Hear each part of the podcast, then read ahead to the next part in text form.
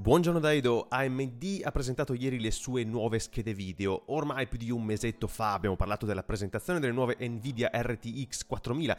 Ebbene, queste di AMD sono una risposta, ma non sono una risposta, vediamo perché.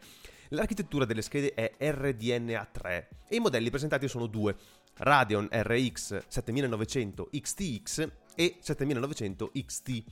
Per il design delle GPU, AMD ha adottato una soluzione simile a quella dei suoi processori Ryzen, cioè con chiplet interconnessi, uno per la compute unit e 6 per la memoria cache collegati con bus a 64 bit.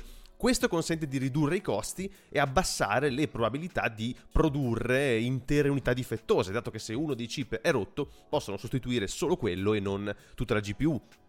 Poi c'è la memoria VRAM GDDR6 con una velocità di comunicazione interna più che doppia rispetto alla precedente generazione e si parla anche di una crescita di circa il 54% delle prestazioni per watt. Miglioramenti anche in zona ray tracing, che ora è gestito da un RT Accelerator di seconda generazione, e poi sono supportate le specifiche di DisplayPort 2.1, quindi eh, frequenze di refresh molto alte anche a risoluzioni elevate come 4K, 8K ovviamente eh, sugli schermi che lo supportano. E naturalmente anche l'engine per codifica e decodifica dei flussi video con il supporto anche a AV1 fino a 8K a 60 fps i due modelli presentati ieri sono i più potenti della gamma, che è una soluzione adottata anche da Nvidia con l'RTX 4000. Vediamo in breve le differenze principali. La RX 7900 XTX viaggia a 2.3 GHz e monta 24 GB di memoria RAM per un consumo totale di 355 W, mentre la RX 7900 XT va a 2 GHz con 20 GB di memoria con un consumo di 300 W. Il punto su cui la comunicazione insiste è naturalmente il price point, perché eh, di questo si è molto discusso in seguito alle presentazioni di Nvidia, che ricordiamo ha piazzato la 4090 a 1599 dollari e la 4080 a 1119 dollari, togliendo poi dal mercato prima del lancio la 4080 finta a 899 dollari, che quindi per il momento non si sa che fine ha fatto. Bene, le due schede AMD saranno posizionate rispettivamente a 999 dollari e 899 dollari, quindi ben al di sotto delle rivali. Questo stride un po' con le dichiarazioni di Nvidia, no? che aveva detto che eh, oggi non è più possibile aspettarsi componenti hardware di questo livello ai prezzi delle generazioni precedenti mentre queste schede AMD sono state prezzate proprio come i modelli precedenti. Chiaro che se guardiamo i numeri le prestazioni sono inferiori alle sorellone di Nvidia, ma tra la top di AMD e la top Nvidia ci sono 600 dollari di differenza e in termini di potenza per watt questo incremento per ora non sembra essere giustificato.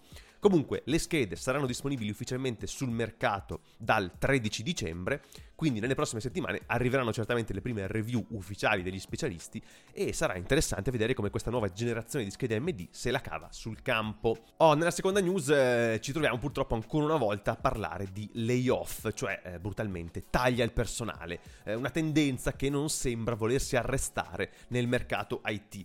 Eh, gli ultimi due grossi nomi ad annunciare i tagli sono Stripe e Lyft, che è praticamente un concorrente di Uber che stoppa l'hiring e licenzia circa 700 persone su 5000. Ai dipendenti in uscita Lyft garantisce 10 settimane di stipendio, assicurazione sanitaria fino al 30 aprile 2023 e assistenza nella ricerca di un nuovo lavoro. Stripe invece, che è un servizio per i pagamenti online, taglia il 14% dello staff, che corrisponde a circa 1100 persone, con un trattamento di fine rapporto simile a quello offerto da Lyft. Questi nomi seguono una tendenza che abbiamo già osservato in altre compagnie e un generale rallentamento o congelamento dell'hiring anche in realtà enormi come Microsoft e Apple, quindi eh, non sono casi isolati, ma un fenomeno da analizzare che probabilmente ci prepara a un mercato nei prossimi anni diverso da quello che abbiamo conosciuto finora. Doveroso a questo punto, in ultimo, citare anche Twitter, purtroppo, perché i grossi tagli annunciati dal nostro sono confermati e molte persone stanno in questi momenti ricevendo le email che li informano della fine del rapporto. Secondo le stime si dovrebbe arrivare a un'uscita di circa il 50% dei dipendenti e la situazione non è buona perché mentre citati Stripe e Lyft offrono un trattamento di uscita rispettoso delle leggi e anche qualcosa di più, di non dovuto, in Twitter invece questo non sembra stia accadendo per niente e su Twitter stesso, cioè sul social network proprio, si possono leggere i resoconti di quelli che stanno abbandonando, anche con scene abbastanza tristi, come per esempio dipendenti che si scambiano saluti e auguri a vicenda su Slack fino a che l'accesso gli viene irrimediabilmente tolto. Che sembra un po' uno schiocco di dita di Thanos, no? E metà dello staff sparisce. Bene, chiusura in allegria per questo buongiorno che comunque vi ringrazio di aver seguito. È venerdì, quindi buon weekend a tutti. Ah, vi ricordo che lunedì c'è la live di Continuous Delivery alle 17, ospiti Mirko Brombin e Luca Di Maio, torneremo a parlare di Linux e basta. Ci vediamo a un prossimo buongiornone.